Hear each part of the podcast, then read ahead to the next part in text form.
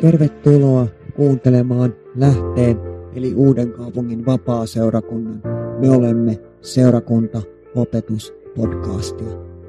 Lisätietoa seurakunnastamme muun muassa kokouspäivämääristä ja kellonajoista löydät verkkosivuiltamme osoitteesta lahdeseurakunta.net. Antoisaa kuunteluhetkeä.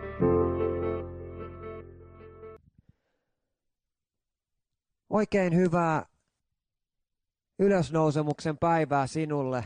Me saatiin jo tässä hetkessä nauttia ehtoollista ja kuunnella musiikkia ja nyt me päästään itse asiaan. Tänään tässä ylösnousemusjuhlassa haluaisin puhua teille sellaisesta aiheesta, josta yleensä ei ehkä tässä yhteydessä puhuta, kun olen otsikoinut tämän mun puheen ää, tota, otsikolla Appa, isi. Ylösnousemusjuhla on siis ää, paikka, jossa me muistellaan ylösnousemusta.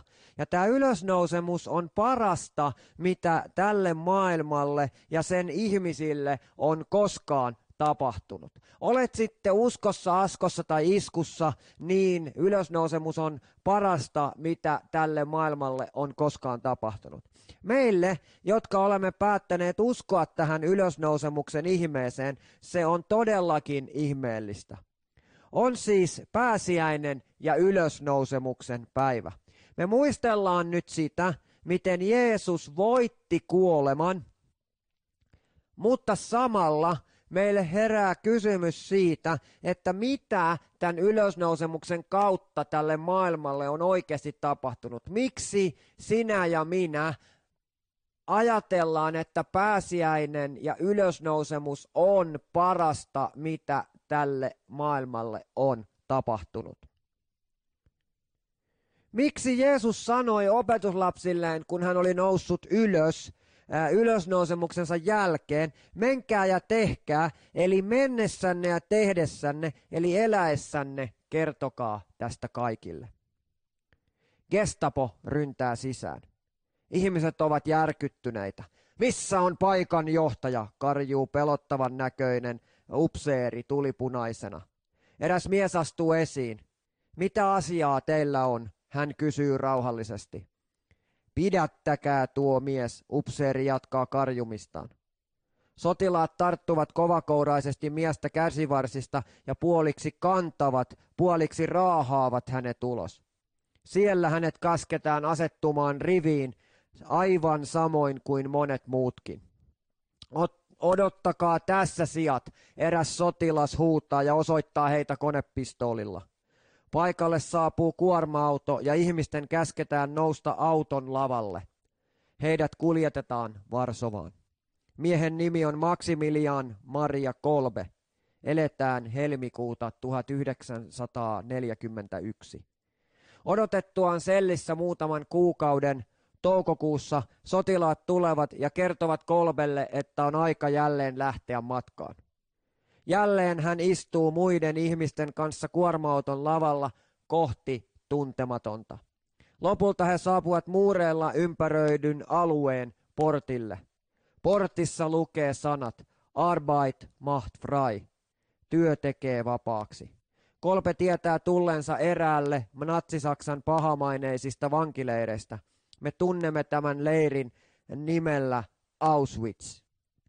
Heinäkuussa 1941 eräs kolmen sellin miehistä katoaa. Jälleen syntyy raivoa ja eräs upseereista tulee paikalle. Hän käskee sotilaiden valita umpimähkään kymmenen miestä samasta sellistä ja sanoo, me emme anna heille mitään syötävää. Sijat saavat nääntyä nälkään. Osoitamme kaikille, että karkaaminen ei tule kysymykseen. Kuolkoot kitumalla ja olkoon esimerkkinä jatkossa muille. Näin natsit haluavat estää tulevat pakoyritykset. Eräs valituksi tulleista miehistä purskahtaa itkuun ja alkaa anella upseereilta vapautusta perheensä tähden. Tämän miehen nimi on Francicek äh, Kajovnicek. Upseeri katsoo halveksien häntä ja sylkäisee tätä kohti. Silloin kolbe astuu esiin ja sanoo, säästäkää miehen henki ja antakaa minun tulla hänen tilalleen. Sotilaat tarttuvat kolbeen ja toisiin yhdeksään miehen ja lukitsevat heidät pimeyteen. Kahden viikon näännytyksen jälkeen vain neljä miestä kymmenestä on yhä elossa, mukaan lukien kolbe. Sellejä tarvitaan muuhun käyttöön, joten kolme, ja muuta, kolme muuta miestä tapetaan myrkkyruiskeella. Paenneeksi luultu mies löydettiin myöhemmin hukkuneena leirikäymälään. Kajonitsek itse selvisi hengissä Auschwitzista ja osallistui sekä kolben autuaksi että pyhimykseksi julistamistilaisuuksiin. Tämä tarina on kaikessa inhimillisyydessään aivan järkyttävä. Tämä tarina on niin paha ja täynnä niin paljon pahaa, että me emme pysty sitä käsittämään. Mutta tämä tarina on täynnä myös rakkautta. Miten kukaan voi joutua kokemaan tuollaista kuin kolbe? Samalla emme ymmärrä sitä, miten kolbe sai voiman uhrata itsensä tuntemattoman miehen puolesta – Raamattu sanoo roomalaiskirjeen viidennessä luvussa ja sen jakeesta yksi eteenpäin näin. Roomalaiset viisi ja yksi. Koska meidät on siis uskosta vanhurskaiksi julistettu, meillä on rauha Jumalan, meidän Herramme Jeesuksen Kristuksen kautta, jonka kautta myös olemme uskossa saaneet pääsyn tähän armoon, jossa seisomme. Ja kerskauksemme on Jumalan kirkkauden toivo eikä vain se, vaan kerskaamme myös ahdistuksissa, sillä tiedämme, että ahdistus saa aikaan kärsivällisyyttä, mutta kärsivällisyys harjaantumista ja harjaantuminen toivoa. Mutta toivo ei saata häpeään, sillä Jumalan rakkaus on vuodatettu sydämiimme pyhän hengen kautta, joka on meille annettu. Sillä meidän, vielä ollessamme heikkoja, kuoli Kristus oikeaan aikaan jumalattomien edestä. Tuskin näet kukaan kuolee jonkun vanhurskaan edestä. Hyvän edestähän joku mahdollisesti uskaltaakin kuolla. Mutta Jumalan rakkaus meitä kohtaan on siinä, että Kristus, kun me vielä olimme syntisiä, kuoli meidän edestämme. Paljon ennemmin siis nyt, kun olemme julistetut vanhurskaiksi hänen veressään, pelastumme hänen kauttaan vihasta. Sillä jos tulimme sovitetuiksi Jumalan kanssa hänen poikansa kuoleman kautta, kun me vielä olimme vihan alaisia. Paljon ennemmin pelastumme hänen elämänsä kautta nyt, kun olemme sovitetut. Emmekä ainoastaan sovitetut, vaan vieläpä Jumalan, Jumala on kerskauksemme, Herramme Jeesuksen Kristuksen kautta, jonka kautta nyt olemme sovituksen saaneet. Ylösnousemuksen motiivi. Nyt me tiedämme, kaikki, mitä kiirastorstaina ja pitkäperjantaina tapahtui. Me olemme eläneet nämä tapahtumat, kun olemme tässä äh, ruudun äärellä tänään ylösnousemuksen hetkessä. Luukkaan evankeliumin 22. eli 22. luvun jakeesta 39. Luukas 22 ja 39. Jeesus lähti ulos ja meni tapansa mukaan öljymäelle, ja opetuslapset seurasivat häntä. Tultuaan sinne hän sanoi heille, rukoilkaa, ettette joutuisi kiusaukseen. Hän vetäytyi heistä noin kivenheiton päähän, laskeutui polvilleen ja rukoili, Isä, jos sinä tahdot, niin ota tämä malja minulta pois. Älköön kuitenkaan tapahtuko minun tahtoni, vaan sinun. Silloin hänelle ilmestyi taivaasta enkeli, joka vahvisti häntä. Tuskan valtaamana hän rukoili yhä hartaammin, ja hänen henkens, hikensä oli kuin veripisarat, jotka putosivat maahan. Ja siksi, juuri tässä hetkessä, on niin hienoa taas saada sanoa tämä. Jos sinä siellä ruudun toisella puolella tai minä tässä olisimme olleet maailman ainoat elossa olevat ihmiset, niin Getsemaanesta alkaneet tapahtumat olisivat tapahtuneet joka tapauksessa. Jeesus rakastaa meitä niin älyttömän paljon. Ja tämän tajuaminen muuttaa koko elämämme. Pohditaanpa tätä nyt hieman karumman esimerkin kautta. Kun näemme uutisissa kuvia sodista, niin eniten meitä koskettavat kuvat lapsista ja heidän kärsimyksistään. Miksi näin on? Siksi, että ei ole olemassa suurempaa tunnesidettä kuin mikä lapsen ja hänen biologisen vanhempansa välillä on. Samoin ei voinut olla suurempaa tunnesidettä ja, äh, kuin mikä pojan eli Jeesuksen ja isän eli Jumalan välillä oli ja edelleen on. Edellä kuvaamani risti merkitsee suurinta rakkautta, jota Jeesus osoitti meille, kun hän Ketsemaanessa rukoili. Markuksen evankeliumin 14. luvusta jae 36. Markus 14.36. Appa, isä, kaikki on sinulle mahdollista. Ota tämä malja minulta pois, ei kuitenkaan niin kuin minä tahdon, vaan niin kuin sinä.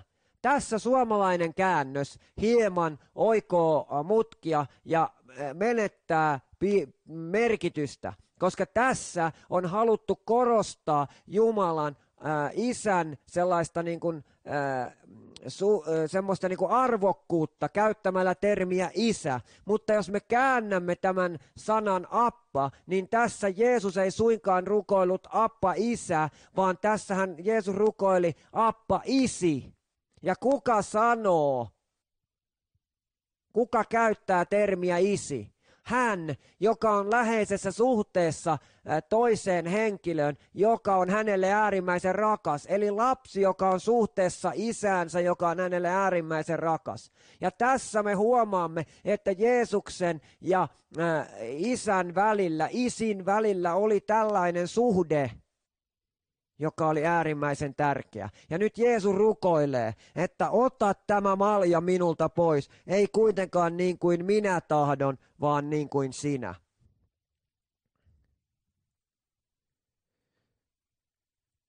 Tämä siis lisää entisestään pääsiäisen tapahtumien ihanuutta, huolimatta niistä kauheuksista, joita Jeesus matkallaan koki. Jeesus oli valmiina maksamaan minkä tahansa hinnan saavuttaakseen jotain, mikä on äärettömän arvokasta, ikuisen elämän sinulle ja minulle.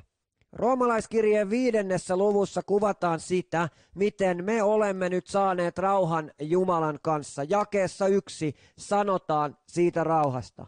Tämä rauha on täysin erilaista kuin pelkät tunteet, esimerkiksi tyyneys ja rauhallisuus. Tämä rauha Jumalan kanssa tarkoittaa sitä, että meidät on sovitettu ja olemme nyt yhtä hänessä. Synnin kirous, synnin valta ei enää ole suhteemme esteenä ja vihollisuus meidän väliltämme Jumalan ja meidän väliltä on lakannut. Ja tämä rauha on mahdollista vain ja ainoastaan siksi, että Jeesus maksoi hinnan synneistämme ristillä. Kun mietimme tätä tilannetta Getsemaanessa, niin tykkään sanoa, että ristillä ja ylösnousemuksessa ei tapahtunut mitään sellaista, mitä ei olisi jo tapahtunut. Nimittäin kun Jeesus rukoili Getsemaanessa, siellä hän teki päätöksen. Hän päätti, ettei hän pyydä isää ottamaan maljaa pois, vaan hän vie maljan päätökseen. Ja sen päätöksen jälkeen sekä ristillä roikkuminen että ylösnousemus olivat tämän päätöksen, tämän kuuliaisuuden seurausta. Ja siksi vihollinen yritti Ketsemaanessa kaikella tuskalla ja inhimillisyydellä vielä vetää Jeesuksen pois, mutta hän ei suostunut. Kysymys kuuluu, miksi? Nyt saatat miettiä sitä, että miksi tämä kaikki on tarpeellista. Paavali jatkaa roomalaiskirjeen viidennestä luvusta sen jakeesta kaksi näin jonka kautta myös olemme uskossa saaneet pääsyn tähän armoon, jossa seisomme, ja kerskauksenamme on Jumalan kirkkauden toivo. Eikä vain se, vaan kerskaamme myös ahdistuksissa, sillä tiedämme, että ahdistus saa aikaan kärsivällisyyttä, mutta kärsivällisyys harjaantumista ja harjaantuminen toivoa. Ensimmäisille kristityille kärsimys, fyysinen kärsimys, oli enemmänkin sääntö kuin poikkeus.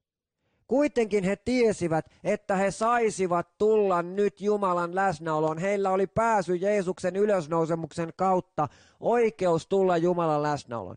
Jumala ei vain julistanut heitä ja samalla myös meitä heidän jälkeensä tulevia syyttömiksi, vaan sen sijaan, että olisimme eh, edelleen olleet Jumalan vihollisia. Meistä on ristinkuoleman ja ylösnousemuksen kautta tullut hänen ystäviään ja itse asiassa hänen lapsiaan.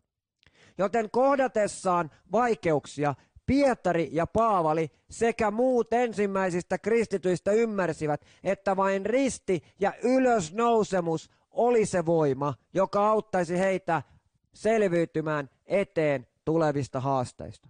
Ja tässä on ystävät rakkaat aivan mahtava uutinen. Tässä roomalaiskirjeen kohdassa Paavalin kautta Jumala kertoo meille, kuinka risti ja ylösnousemus on annettu meille siksi, että me pääsisimme osaksi tuota appa, isi, isä, lapsisuhdetta. Mutta se on annettu myös meille siksi, että me saisimme sitä kautta vahvistua ja saavuttaa syvemmän luottamuksen Jumalaan, joka kaikissa meidän elämämme tilanteissa haluaa antaa meille suurimman luottamuksen tulevaan. Paavali jatkaa jakeesta kuusi roomalaiskirjeen viidennessä luvussa, roomalaiset viisi ja kuusi. Sillä meidän vielä ollessamme heikkoja kuoli Kristus oikeaan aikaan jumalattomien edestä. Tuskin näet kukaan kuolee jonkun vanhurskaan edestä.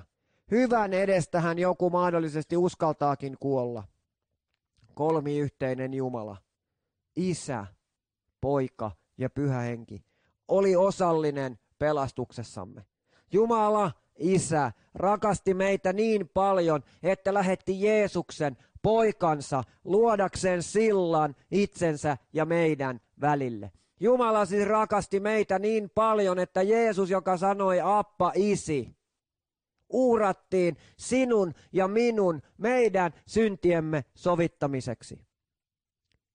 Jeesus puolestaan lupasi lähettää hengen, Jumalan pyhän hengen täyttämään meidän elämämme rakkaudellaan, jotta me olisimme kykeneviä elämään hänen voimastaan. Vaikka Jeesus oli voittanut kuoleman, vaikka Jeesus oli noussut ylös ja vaikka ylösnousemusvoima vaikuttaa sinussa ja minussa ja tässä maailmassa, niin siihen tarvitaan pyhä henki. Siihen tarvitaan Jumalan henki asumaan meidän sydämessämme. Ja tämän Jeesus tiesi luvatessaan meille pyhän hengen. Me olimme siis heikkoja ja avuttomia, emmekä voineet tehdä itse mitään pelastuaksemme. Halleluuja, emme voineet tehdä mitään itse pelastuaksemme. Jotain muuta piti tapahtua. Jeesus tuli juuri oikeaan aikaan, juuri oikeaan aikaan, Jumalan täydellisen aikataulun mukaisesti. Sillä Jumala, hän hallitsee kaikkea, mitä ympärillämme tapahtuu. Hän päätti Jeesuksen syntymästä, kuolemasta ja ylösnousemuksesta juuri niin kuin hän oli suunnitellut. Ja nyt tulee se hyvä uutinen. Siihen ei pystynyt kukaan muu sanomaan kautta tekemään yhtään mitään. Toisin sanoen mikään tai kukaan ei pystynyt sitä estämään. Halleluuja, mikä totuus. Jumalan täydellinen suunnitelma, joka tuli täydelliseksi Jeesuksen ristinkuoleman ja tämän ylösnousemuksen voiton riemun ansiosta. Ja sitä ei pystynyt kukaan estämään, ei mikään eikä kukaan. Paavali jatkaa vielä. Kuinka Jeesus kuoli, ei vain hyvien ja synnittömien, vaan erityisesti syntisten ihmisten puolesta. Itse asiassa – Jeesus ei olisikaan voinut kuolla synnittömien puolesta, sillä, niin kuin Raamattu sanoo, me kaikki olemme syntiä tehneet ja Jumalan kirkkautta vailla. Ei ollut ketään, joka olisi niin täydellinen, etteikö tarvitsisi tätä ristin sovitusta ja siitä seurannutta ylösnousemuksen voittoa, jotta hän voisi saada iankaikkisen elämän ja pelastua. Kerroin alussa tositarinaa miehestä nimeltä Maximilian Kolbe, jos olet koskaan kokenut rakkautta jonkun toisen ihmisen taholta, ihan millaista rakkautta tahansa, niin silloin ymmärrät, vaikka vain kuinka vähän tahansa, mitä kolbe ja sitä kautta Jeesus tekivät. Jeesus teki juuri niin kuin tuo puolalainen kolbe. Ero näiden kahden tapauksen välillä on kuitenkin se, että Jeesuksen teko lunasti meidät takaisin, antoi ikuisen elämän, kun taas kolben teko riittää vain tätä maailman aikaa varten. Eli vaikka kolben teko kaikessa inhimillisyydessään oli niin kaunis kuin rakkauden osoitus kahden ihmisen välillä voi olla, niin se ei riittänyt kuin tätä maailman aikaa varten. Mutta Jeesus, meidän vapahtajamme ja lunastajamme ja pelastajamme, tuli tähän maailmaan, kärsi ristillä ja nousi kolmantena päivänä kuolleista. Ja se teko riittää lunastamaan sinut ja minut, antamaan ylösnousemuksen voiman pyhässä hengessä vaikuttamaan meissä. Ja silti, kun me ajattelemme tuota kolben tekoa, niin se saa meidät ymmärtämään vähän sitä, miksi Jeesus todella kuoli. Pietari sanoo ensimmäisessä kirjeessään näin. Ensimmäinen Pietarin kirje, toinen luku, jae 24. Yksi Pietari 2, 24.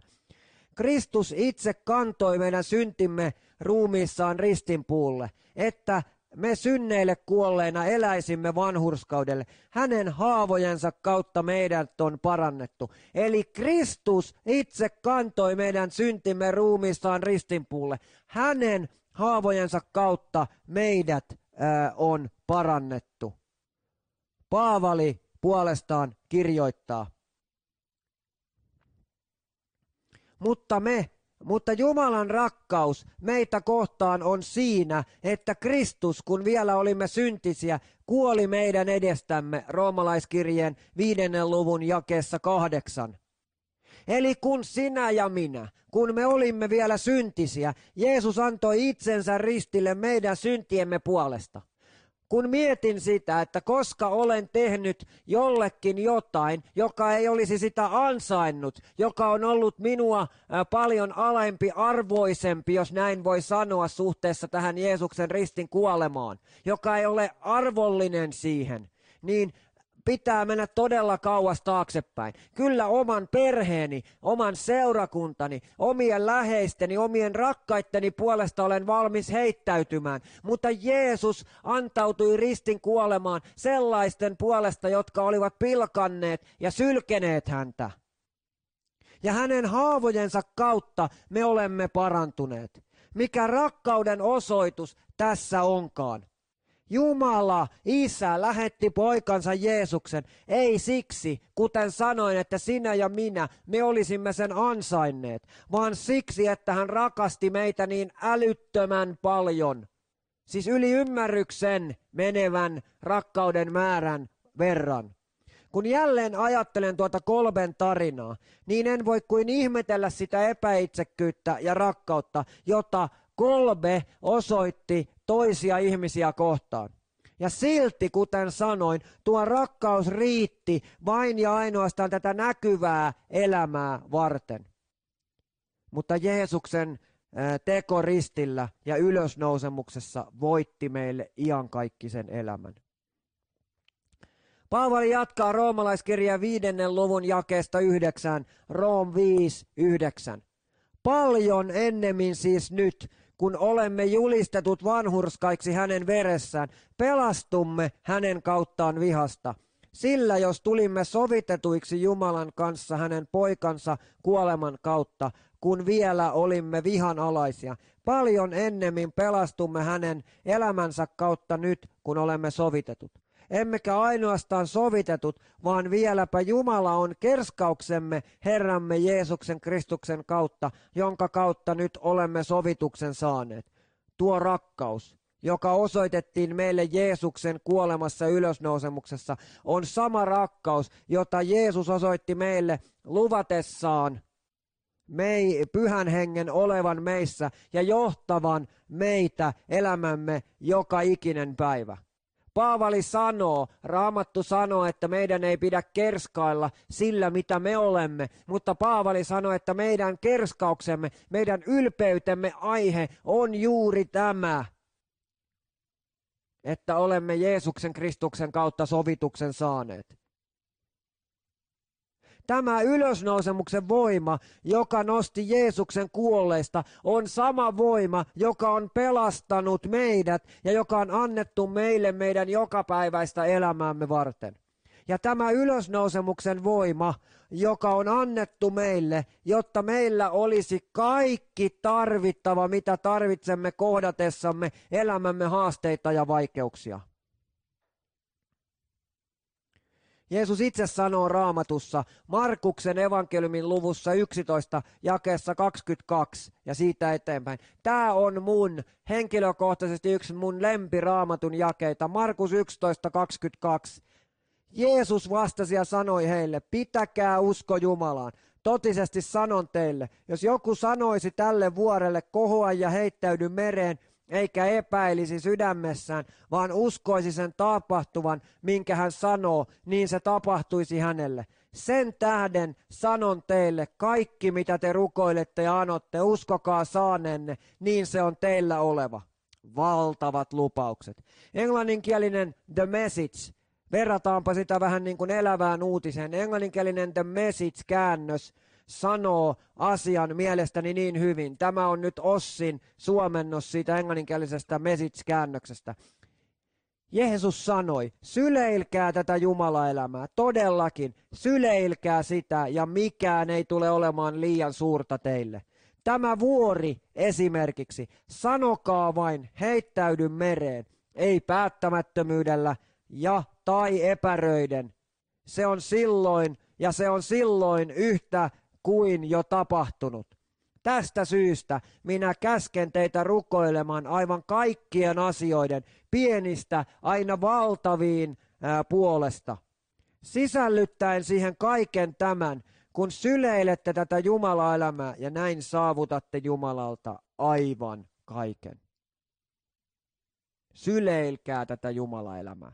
Halatkaa ja syleilkää, pitäkää siitä kiinni. Kun Jeesus sanoi, pitäkää usko Jumalaan, niin itse asiassa tämä voitaisiin kääntää, pitäkää usko Jumalassa. Eli syleilkää sitä Jumala-elämää. Ja silloin me ymmärrämme, että vaikka me emme aina saakaan kaikkea, mitä me pyydämme, niin Raamattu sanoi, että rukoilkaa kaikkien asioiden, pienistä asioista aina valtaviin asioihin saakka, niin niiden puolesta.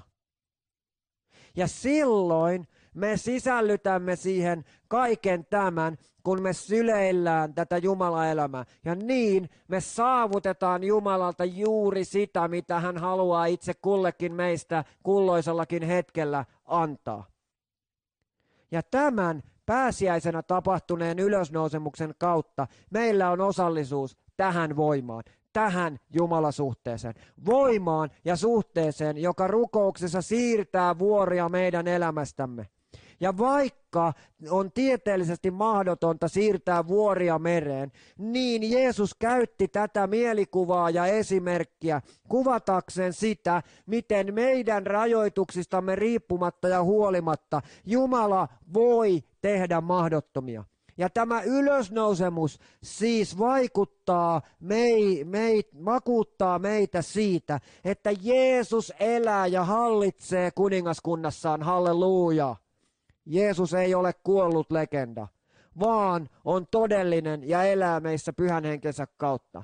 Kun argentiinalainen jalkapallosuurus Diaco Maradona kuoli, ihmiset olivat suunniltaan.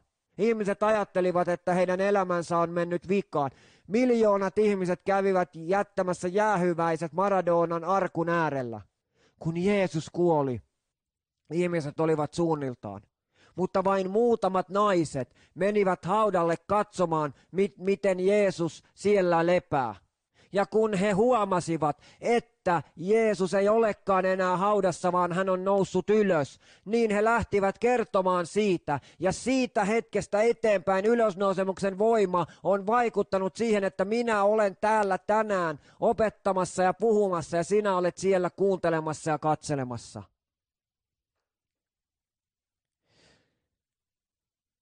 Tästä syystä ei, ole, ei sillä ei ole todellisuudessa mitään väliä, mitä meille täällä maailmassa tapahtuu ja millaisia tilanteita me kohtaamme. Sillä eläessämme pyhäs, pyhän hengen kautta Jeesuksessa ylösnousemusvoima antaa meille tulevaisuuden ja toivon. Lopuksi. Jeesuksen kuolema ja ylösnousemus on kristittyjen elämän keskipiste. Se on kaiken lähtökohta. Itse asiassa se, että me olemme tässä tänään yhdessä seurakuntana koolla, ja että tämä seurakunta, Uuden kaupungin seurakunnat, on rakennettu tämän faktan varaan. Ilman ylösnousemusta emme olisi täällä tänään kuuntelemassa tätä sanomaa. Jeesuksen ylösnousemus on täysin ainutlaatuinen. Muilla uskonnoilla on omat mahtavat eettiset systeeminsä, näkökulmansa paratiisista ja tuonpuoleisesta sekä pyhät kirjoituksensa. Mutta vain meillä on Jumala, joka tuli ihmiseksi, kirjaimellisesti kuoli puolestamme ja nousi ylös kuolleista voimassa ja kirkkaudessa, hallitakseen meitä ja sitä kautta maailmaa ja seurakuntaansa ikuisesti. Ja tässä on pääsiäisen paras hetki nimittäin tajuta se, miten ylösnousemusvoima vaikuttaa meissä juuri nyt. Ja juuri silloin, kun olemme kaikenlaisten huolien ja murheiden ympäröimiä, voimme pyhän hengen kautta muistaa, että vaikka emme aina tiedäkään, mitä meidän tulisi tehdä, niin Jumala vuoren varmasti tietää. Kun katsot tätä ja olet kuunnellut tätä Jumalan palvelusta tänään, nauttinut kanssamme ehtoollista ja ottanut osaa lauluihin ja tähän sanomaan, niin haluan sinun muistavan tästä sen, että ylösnousemus ei ollut vain sitä, että me saimme syntimme anteeksi, vaan ylösnousemus oli sitä, että syntien anteeksi saantumisen jälkeen me saisimme pyhän hengen voiman elää tässä maailmassa, olla Jumalan todistaja, Jeesuksen ylösnousemuksen todistaja ja vielä mikä parasta, pystyäksemme elämään ja kohtaamaan sen elämän, jonka Jumala on meille valmistanut. Jos sinulla on tänään kaikki asiat hyvin, niin halleluja, kiitä Jeesusta ylösnousemuksesta. Mutta jos sinulla tänään on jokin asia pielessä, niin usko ylösnousemukseen, usko siihen voimaan, että se voima voi muuttaa elämäsi suunnan, halleluja. Englanninkielisessä laulussa Forever, joka on suomennettu nimellä ikuisesti, mä en nyt kyllä laula sitä tässä, niin sanotaan, näin. Maa alkoi järkkyä, kivi vieritettiin pois. Hänen rakkauttaan ei voitu kukistaa. Missä olet kuolema, ylös noussut kuningas, nujersi sinut täysin. Hän aina kirkastettu on, hän aina koroitettu on, ikuisesti ylös noussut. Herra elää, Herra elää. Laulan halleluuja, hän on voittanut. Laulan halleluuja, hän on voittanut. Amen. Laulan halleluuja, hän on voittanut. Ja siksi haluankin haastaa sinua nyt. Me olemme kuulleet, miten ihmeellinen ylösnousemus ja sen voimavaikutus on. Mutta niin helposti me unohdamme sen. Siksi haastankin sinua nyt missä ikinä nyt katsotkin kautta kuunteletkin tätä, haastan sinua astumaan rohkeasti esiin ja yhtymään kanssani rukoukseen, uskoen, että ylösnousemuksen voima on todellinen sinussa ja kauttasi tässä maailmassa. Kiitos taivaan isä siitä, että mä saan julistaa Jeesus kaikille katsojille ja itselleni sitä ylösnousemuksen voimaa, joka on tapahtunut tänään, halleluja. Kiitos Jeesus siitä, että sinä olit uskollinen hamaan ristinkuolemaan asti. Kiitos Isä, että sinulla oli suunnitelma uhrata oma poikasi jotta minulla ja meillä olisi se ylösnousemuksen voima. voittaa synnin kirous elämästämme ja pystyä elämään tätä elämää niin kuin sinä olet sen tarkoittanut. Sillä kaikki vaikeudet, kaikki haasteet, kaikki hyvät hetket, kaikki on alisteisia ylösnousemuksen voimalle. Sillä pyhä henki, kiitos että asut sydämessämme ja voima vaikutat sieltä meidän elämäämme, niitä asioita, joita me tarvitsemme eläksemme tätä elämää. Haluan haastaa kaikkia tänään rukouksessa siihen, että me pyytäisimme nyt, että pyhä henki tule ja vaikuta meidän elämässämme yhä suuremmin ja syvemmin sitä ylösnousemuksen voimaa päivittäin ja hetkittäin. Kiitos Jeesus, halleluja, ole ylistetty Jeesus. Ja Jeesus, auta meitä pyhässä hengessä vielä menemään ja tekemään, eli eläessämme opetuslapseuttamaan. Anna meille se halu, että kun minä olen saanut kokea ylösnousemuksen voiman, niin koko maailman täytyy saada kokea ylösnousemuksen voima. Herra, siunatkoon teitä ja varjelkoon teitä. Herra, valistakoon kasvonsa teille ja olkoon teille armollinen. Herra, kääntäköön kasvonsa teidän puolenne ja antakoon teille rauhan, isän, pojan ja pyhän hengen nimeen. Amen.